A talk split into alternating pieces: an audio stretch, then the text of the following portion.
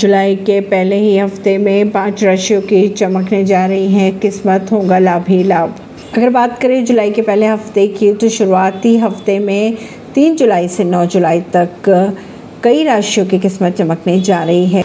इस दौरान कई राशियों को आर्थिक लाभ होगा कुछ राशियों को नुकसान का सामना भी करना पड़ सकता है। सबसे पहले बात कर लेते हैं मेष राशि की। मेष राशि वालों को इस सप्ताह लाभ के संग, लाभ के साथ साथ कार्य, व्यापार में तरक्की मिलने के योग बन रहे हैं। आसानी से किसी पर भरोसा ना किया जाए। अपनों का साथ हर्षोत्साह बढ़ेगा, सुख सुविधाओं में बढ़ोतरी होगी, मान सम्मान भी प्राप्त होगा।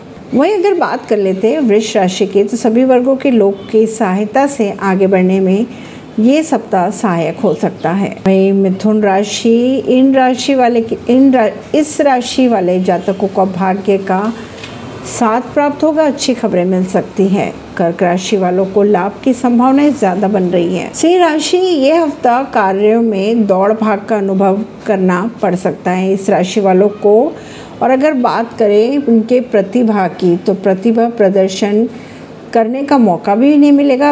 वहीं अगर कन्या राशि की बात करें तो सप्ताह के शुरुआत में ही आर्थिक स्थिति में सुधार होगा। करियर की समस्या धीरे धीरे हल होती जाएगी। दौड़ भाग तो बनी रहेगी। काम में थोड़ा सा दबाव रहेगा।